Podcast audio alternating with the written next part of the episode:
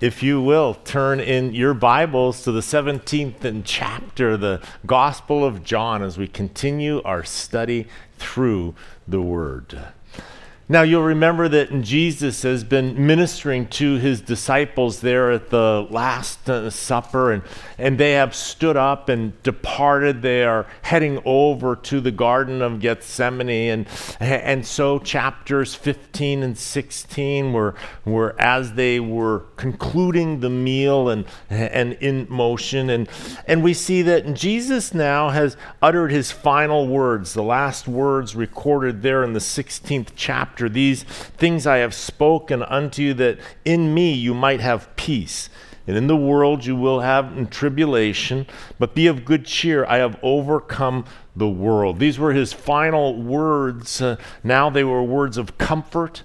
They were words of peace. They were words of encouragement. Be of good cheer. And it's interesting to me because Jesus is now headed over to be betrayed. He is headed over to the Garden of Gethsemane, and, and yet, what is he saying to the disciples? Be of good cheer. Be of good cheer.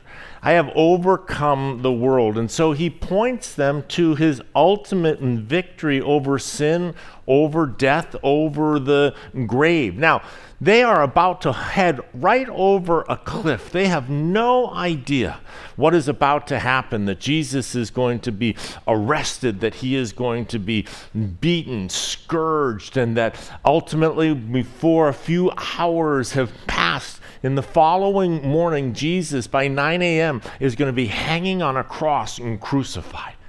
And as Jesus is heading to his crucifixion, what is he saying to the disciples? Be of good cheer be of good cheer. I have overcome the, the world. And, and we see how he is pointing them past the trials to the ultimate victory. I think it's important in our own lives that we can get caught up in the minutiae of the trials that we are going through instead of looking at the big picture. And, and I don't know if you finished the book or not, but God wins uh, in the end. And, you know, ultimately we are going to spend eternity in his presence. You know, Paul will say that it's not even worthy for us to mention the difficulties of this life in comparison to what God has prepared for us. And, and so, as Jesus has now concluded ministering to them, he tells them, Get your eyes up, take the long view, uh, look at the victory, and look at, where we are headed together. And all of this as he's about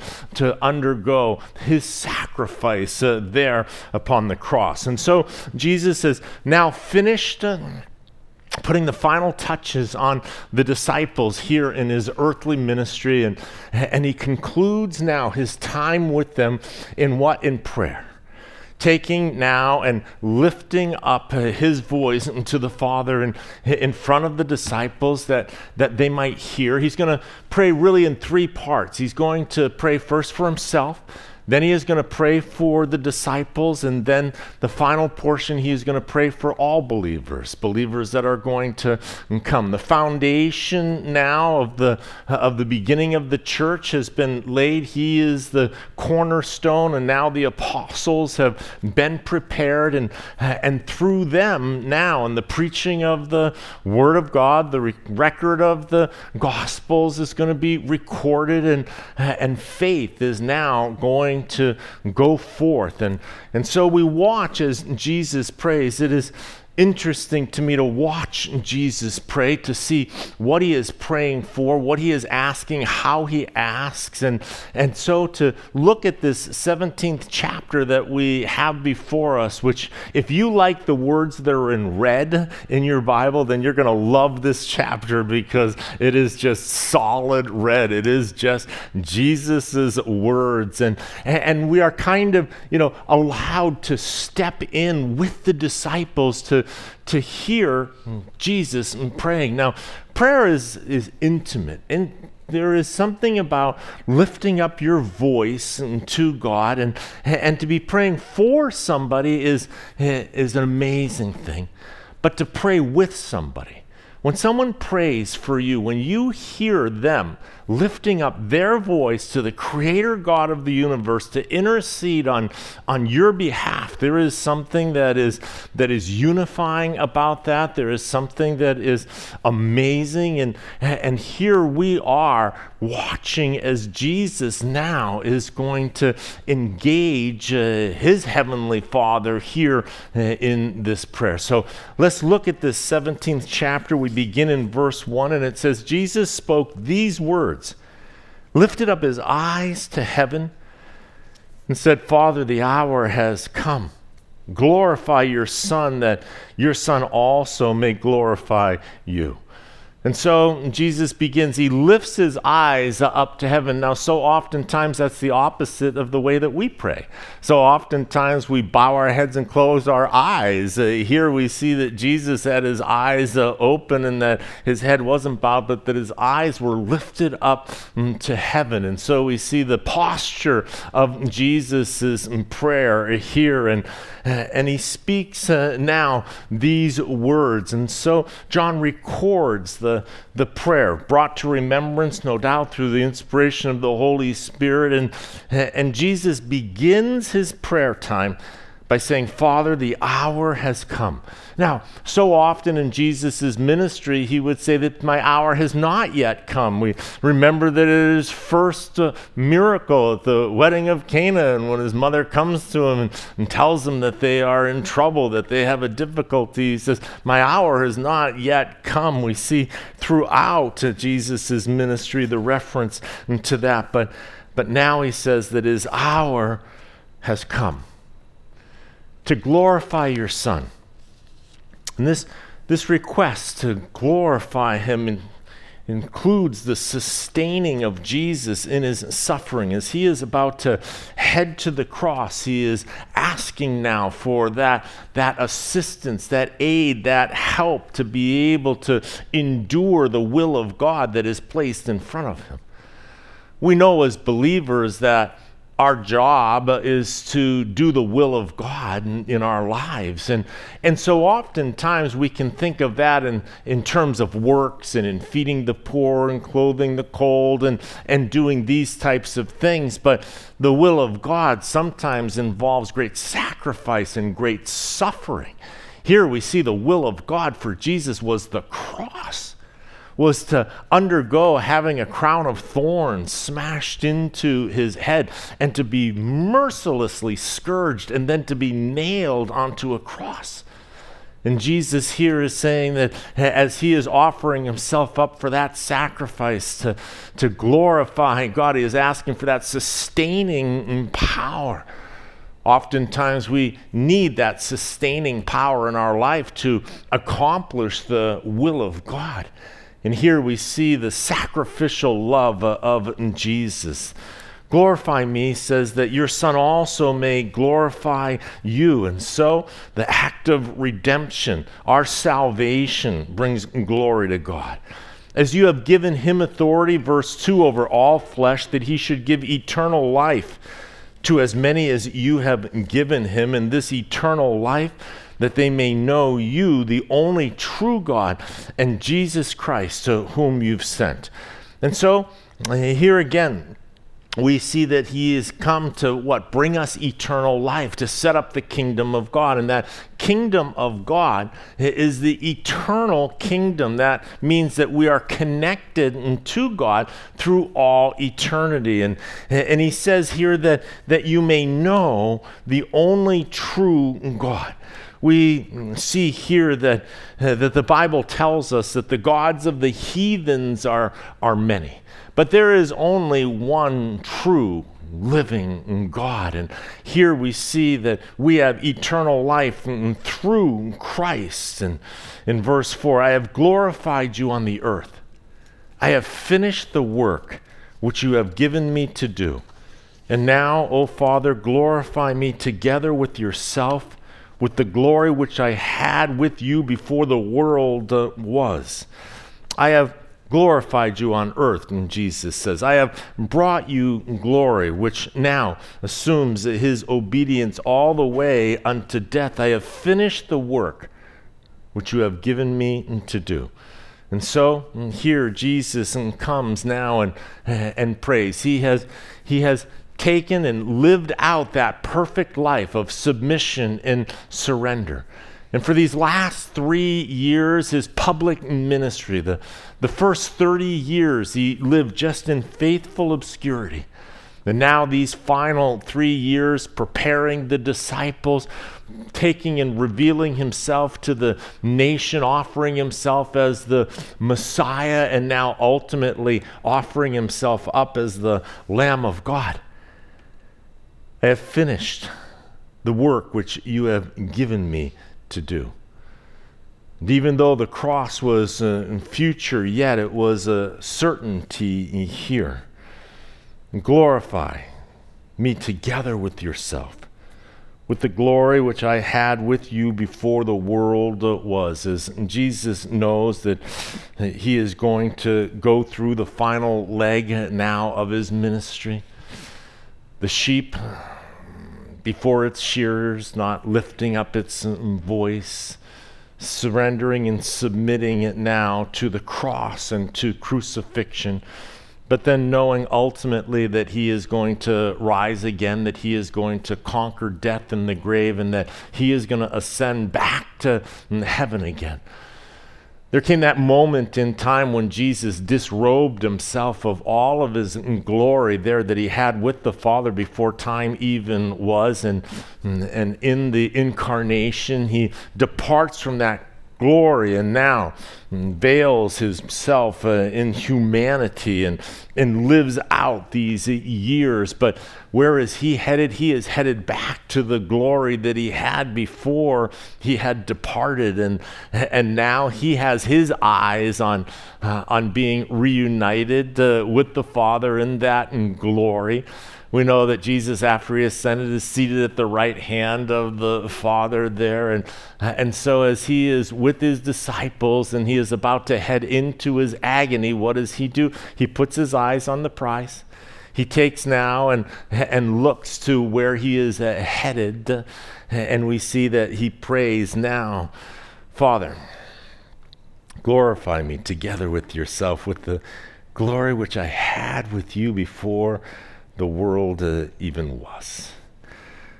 We see that Jesus uh, now turns his attention to the disciples uh, here, and we are, see that he is going to pray for them. We see that Jesus was constantly praying for his disciples, and we see that he prayed before he chose them. He prayed for them during and throughout his ministry here. We see that he prays for them right here. We see that he prays for them later in heaven where the Bible tells us that he's seated at the right hand of the Father, making constant intercession for us. And, and so the intercessory prayers uh, of Jesus uh, on the disciples' uh, behalf. And, uh, and so, verse 6 I have manifested your name to the men whom you have given me out of the world. They were yours, you gave them to me, and they have kept uh, your word.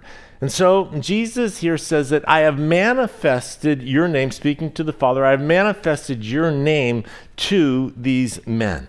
Now, to manifest the name doesn't mean that he simply taught them about uh, the character of God. The, the name of God uh, in Hebrew refers to, and in the context, uh, refers to the character of God. To have a, a good name means to have good character. And so uh, here we see that I have manifested your character to these men. So he taught them about the character of God, but he did far more than just teach them about the character of God. He revealed it, He lived it, He modeled it. You remember to, to see me, Jesus would say, You have seen the Father. Why? Because He modeled the character of God. Now, part of our sanctification in our life is God is changing our character. You have the indwelling of the Holy Spirit in your life, and God is concerned with your character that your character may reflect God's character. And so we are to be honest because God is honest and true. We're to be loving because God is loving. We are to be generous because God is generous. We're to love sacrificially because God loves sacrificially. And, and so the character of God is to be on display to the world through us. Now, when we got saved, that was not our character.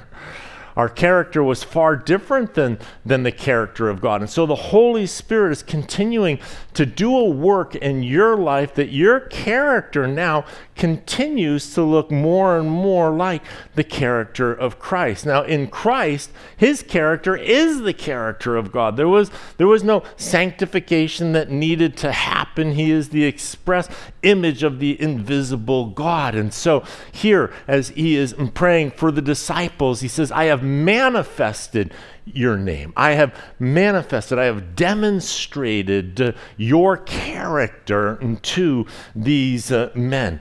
He says, They were yours, you gave them to me, and they have kept uh, your word. We see that Jesus praised the disciples here for responding to the message of salvation uh, in Christ. The disciples weren't perfect, but they had the right commitment um, to Christ.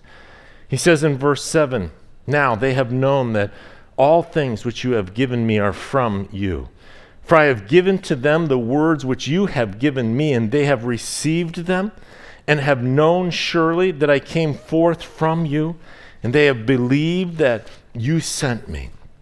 And so the words which Christ gave, first of all, they received them, just as we receive the words uh, of Christ. The words that Jesus uh, has come to give us, the revelation of God, we receive those words. He says, and, and they have known surely, they have known that I came forth uh, from you. They did not understand everything, but they did believe that Jesus had come from heaven. And they believed that you sent me. He says, verse 9, I pray for them. I do not pray for the world, but for those whom you have given me, for they are yours. And, and so mm, Jesus here is mm, praying for these apostles, these mm, 11 that were with him as he journeyed over to the Garden of Gethsemane. He says, I'm not praying for the world. We see that his focus now was on these uh, disciples uh, that you have given me. You remember that Jesus was in prayer with the Father before the selection of the apostles, and those apostles he called to them. He invited them to come and to follow after him. They didn't choose Jesus, Jesus chose them, and, and Jesus chose them as he was directed by the Father. He did all things underneath, submitted to the will of the Father. And so uh, he says in verse 10 and all mine are yours, and yours are mine, and I am glorified in them. And, and so we bring glory to Christ uh, as we live out and follow the great commission that He has given to us. Now I am no longer in the world, but these are in the world, and I come to you, Holy Father. Keep through your name those whom you have given me, that they may be one as we are. So we see here that Jesus declares, I am no longer in the world, that his earthly ministry is coming to an end here. But he is concerned about the protection now of the disciples. And he is concerned about your protection as well. He would protect them from sin and, the enmity of the world by the power of his name. Keep through your name those whom you have given me. And while I was with them in the world, I kept them in your name. And those whom you gave me, I have kept, and none of them is lost except the son of perdition, that the scripture might be fulfilled. Here, Jesus declares that while I was with them, I kept them. He kept them safe, He kept them protected. He was the good shepherd that watched over the flock. Anytime they had a problem, Jesus stepped to the forefront and He took care of that problem.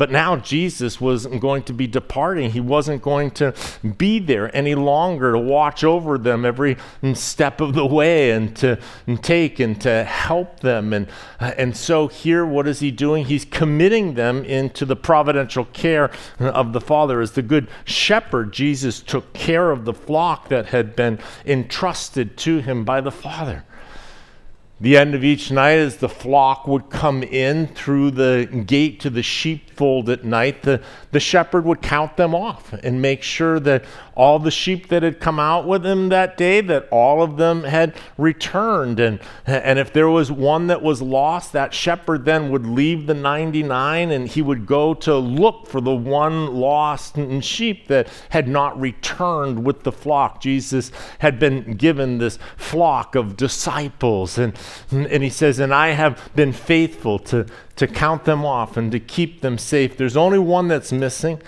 He says that's the son of perdition. That's uh, referencing now, of course, Judas, who was not with the 11, but right then, what was he doing? He was in the act of betraying Jesus and, uh, and organizing the soldiers that were going to come and arrest Jesus there in the garden. But once again, what did he say? But that one that I lost, I lost that according to the scriptures and fulfillment of the scriptures. And that the son of perdition now would fulfill the, the scriptures. And, and so, verse 13, but now I come to you, and these things I speak in the world, that they may have my joy fulfilled uh, in themselves. And and so, as Christ is coming, he is beginning the journey home here. He says that I speak these things in the world that they may have my joy fulfilled uh, in themselves. And, and so, here again, what do we see? We see the desire of God for us to experience joy here in this life. And, and Jesus says that my joy might be fulfilled uh, in you. We see that God's desire isn't to subtract joy, but to multiply joy in our lives. The world, our flesh, and, Satan, they would tell us uh, otherwise, but God wants joy fulfilled uh, in our lives. And how do we have that fulfillment of joy? Well, the joy that Jesus is speaking about is the joy that you have when you're obedient to the will of God. When you do what God wants you to do, you are blessed. There is a joy that you have of just simply obeying. And Jesus is going to demonstrate that joy of obedience uh, as he now is obedient even unto death. And so that we might now experience the, the joy of obedience, that contentment that we have in being on the same page, being united with God and working together in unity with God. I have given them your word, verse 14. And the world has hated them because they are not of the world, just as I am not uh, of the world. And and so, mm, here again, the minute that you accepted Jesus Christ as your personal Lord and Savior, you became at odds with the world that was around you. The world invites you to play the way and the fashion and the style that the world plays, and Christ is calling us uh, out of the world to sanctify and to be set apart, to be separated uh, from. And so there is an enmity. You see the, the viciousness with which the world hates God and how it wants nothing to do with God. It says, I will not have you to rule over me. I will answer to nobody. I will exalt myself and I will do whatever it is that, that I please, what I want to do. And then you see they make themselves their own God so that they are accountable and answerable to nobody. Don't judge me. You're not the boss of me. And they have no authority over them whatsoever. Here we see that we have a loving Father, and, and the minute that we came into relationship with our loving Father through Christ, we, we now became enmity, enmity with the world that is uh, around uh, us. And, And so the world system has hated them, it says, because they, they hated me. I do not pray, verse 15, that you should take them out of the world, but that you should keep them from the evil one. And, and so here it's interesting that Jesus says, I'm not praying that you would withdraw them from the world. God's purpose for us is to be salt and light in the world. I've often thought, wouldn't it be amazing if, if we all moved as Christians to like this giant island? We all live just Christians only. It's a Christian island. And, you know, we could just love one another and just live that out. And that, that would just be so awesome to just be surrounded by Christians. But we see that here Jesus says, I'm not, I am not praying that you would take them out of the world. Why? Because you see, we are the salt and the light of the world. And that salt and light, God has sprinkled it throughout the entire earth. Now, if you took all the salt and all the light and put it in one spot on the earth, then the rest of the earth would be in darkness uh, now. And, uh, and so that, that is not, we are not called to isolate ourselves or to retreat from the world, but we have been sent into the world to be the salt and the light. So he says, I don't I don't pray that you would withdraw them from the, the mission that they have been given, but instead I pray protection for them. As they are going to go into hostile territory, I, I pray your hand of protection would be around them. You remember how Daniel, prophet Daniel, was taken to Babylon in the captivity. And, and you remember that there was the, the edict that was given that the king had signed that you weren't allowed to pray to any other God. And, and you remember that Daniel now, he refused to not pray to God. And, and so he was praying to God at his times of prayer. And, and it became observed and reported. And he was charged with praying to the true and the living God. And and the punishment for praying to God during this time period that the edict had been signed uh, was that you were to be put to death. And you remember that, that the king uh, now had, uh, had taken to Daniel, and, and it was now sorrowful to him. And, and he takes and he has Daniel thrown into the lion's den.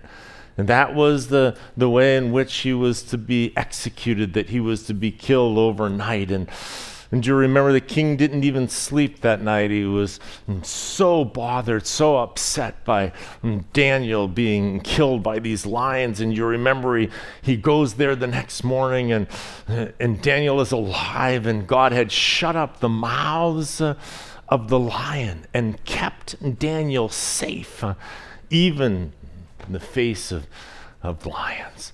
I don't pray that you withdraw them from danger. I don't pray that you make their lives uh, easier.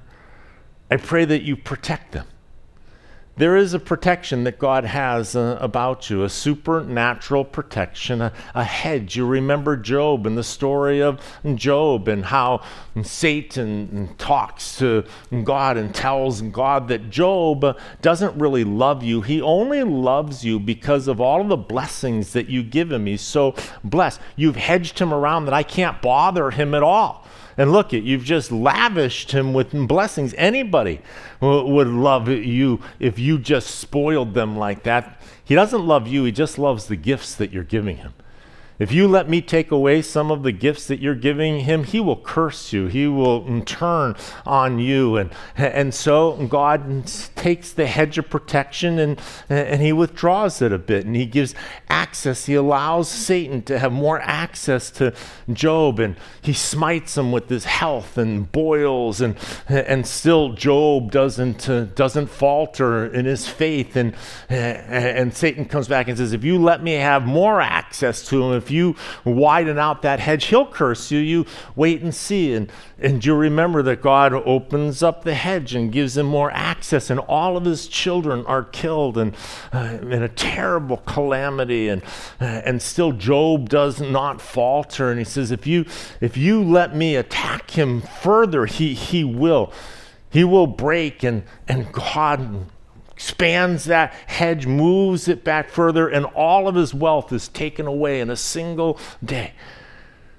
His physical health, his family, his children, prosperity, all the blessings that God had hedged him in with were now removed. And, and we see that Job's faith is tried through these incredible trials. And, and then he sends him three of the worst friends you could ever have in your entire life that, uh, that instead of encouraging him, they condemn him. And, and still we see that, that his faith holds. You see, there's a hedge of protection that God puts around each and every one of us, and, and God has hedged you in in your life, and He does not allow us to be tempted beyond our capacity to be able to withstand it. And, and so, here as Jesus is praying for His disciples, that, that you should keep them from the evil one. They are not of the world, just as I am not uh, of the world. They are a part of the kingdom of God. Sanctify them by your truth. Your word is truth. And so here we see uh, sanctify them, wash them, keep them clean and pure. Your word is truth. The dynamic behind sanctification is truth, is the word of God. And as you sent me into the world, I also have sent them into the world. And so the Great Commission now is going to be spoken before Jesus ascends uh, into heaven. He is commissioned in, in sending them. He will say later, All authority has been given to me in heaven and on earth. Go therefore and make what?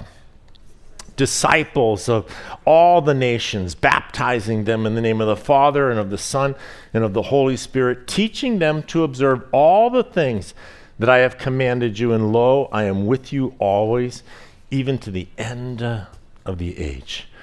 And so, as you sent me into the world, Jesus was a missionary into this world from heaven. He sends us as missionaries into the world in which uh, we live in. And for their sakes I sanctify myself, that they also may be sanctified by the truth. And so the truth of God is what sets us apart.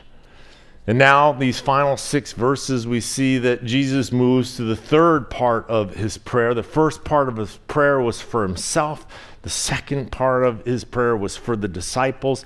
And now he is going to pray for all future believers. He says in verse 20, I do not pray for these alone, but also for those who will believe in me through their word I want you to know that you are in this verse right here. If you never knew that you were in the Bible, you're in the Bible. You are right here in this verse. Uh, I pray for those who will believe in me through their word. If you're a believer in Jesus Christ, He was praying for you before He went to the cross. Think about that for a moment.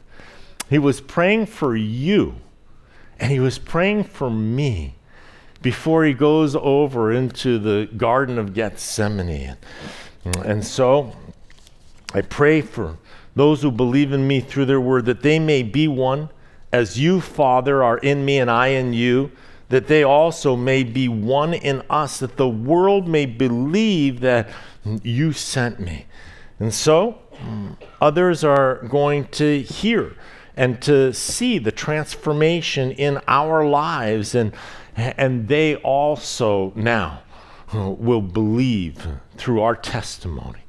Verse 22 In the glory which you gave me, I have given them, that they may be one, just as we are one. I and them, and you and me, that they may be made perfect in one, and that the world may know that you have sent me and have loved them as you have loved me.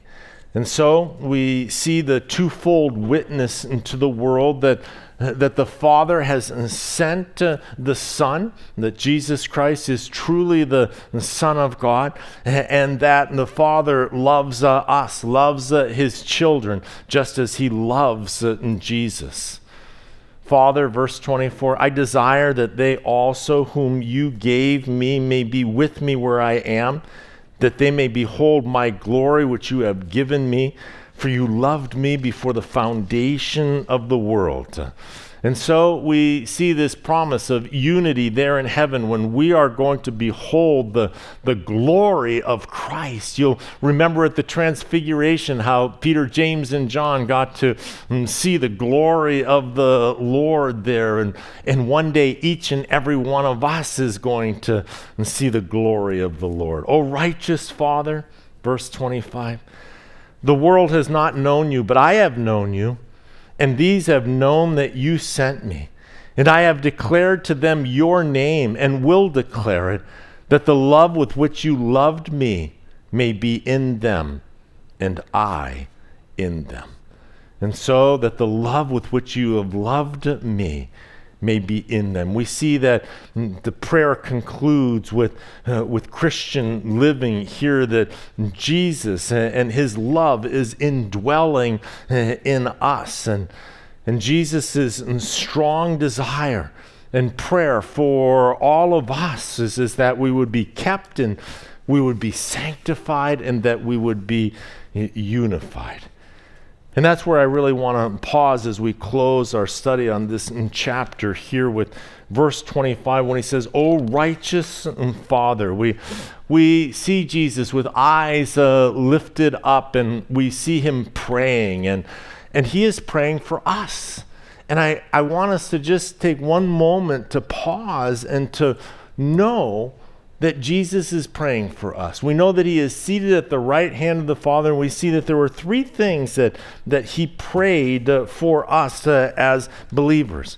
He prayed for our protection, he prayed for our oneness, for our unity, and he prayed for our sanctification. And those were the, the three prayers that, that he was praying back then, and those are the prayers that he is praying today.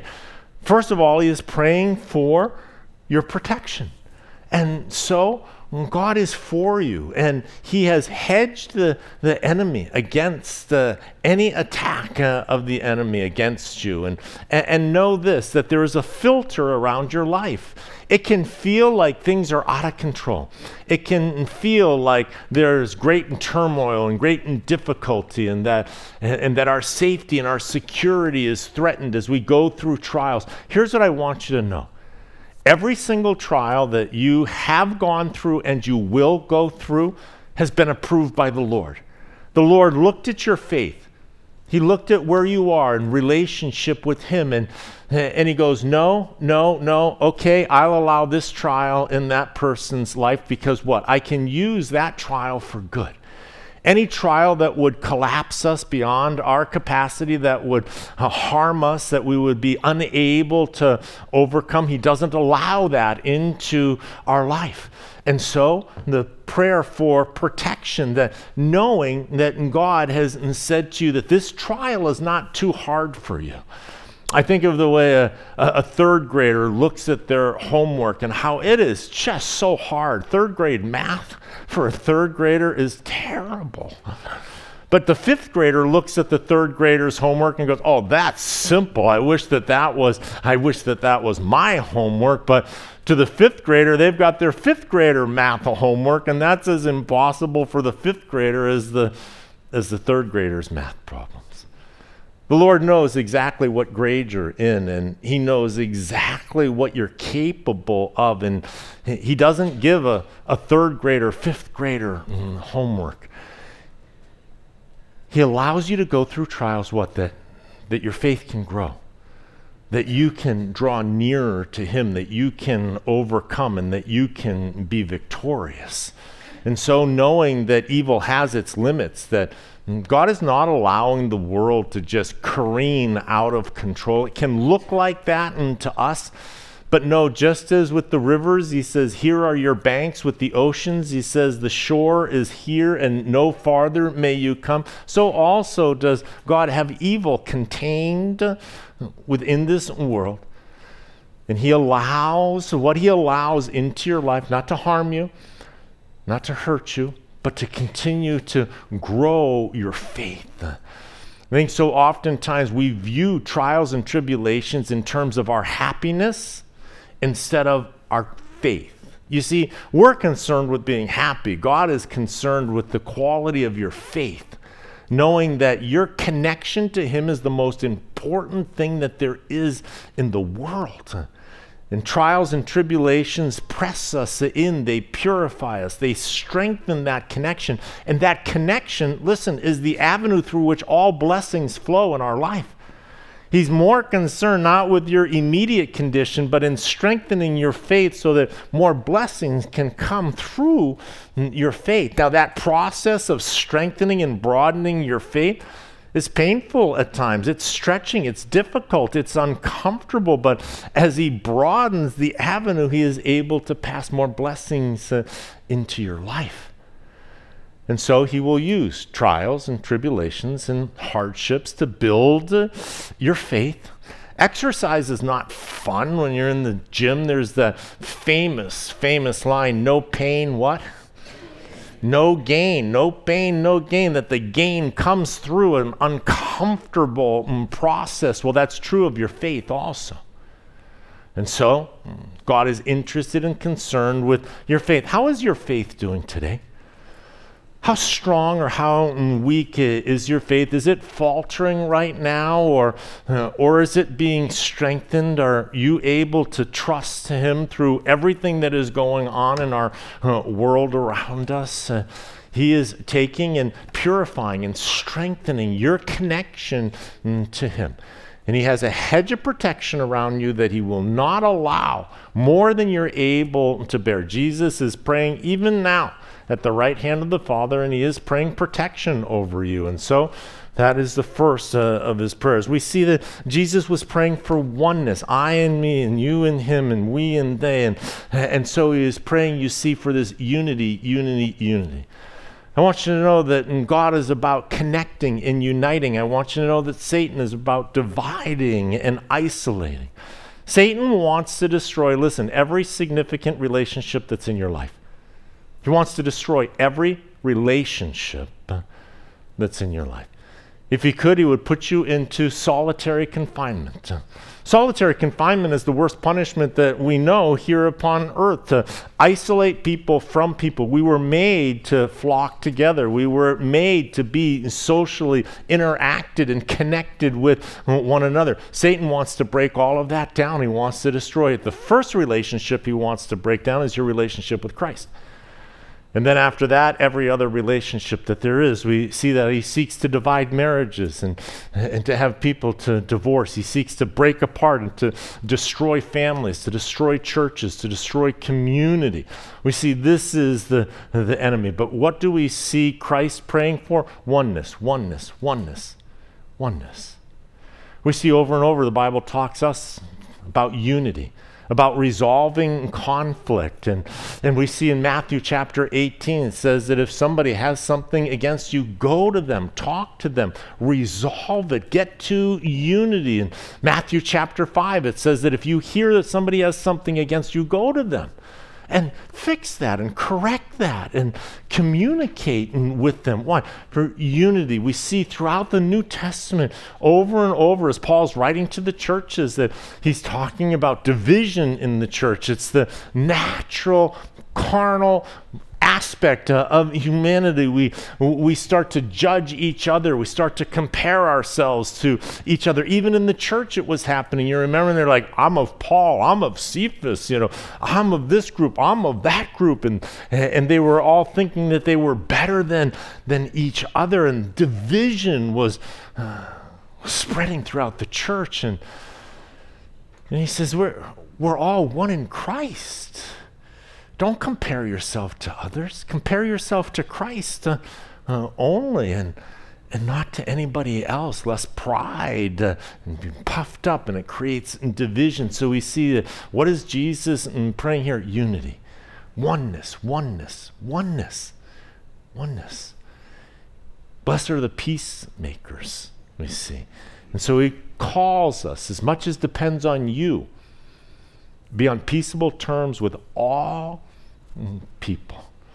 And so we are to work out our conflicts. We are to work out our, our marital differences. We are to battle through sin and the flesh and the world to get to this place of oneness. And finally, we see that he prays for our mm, sanctification.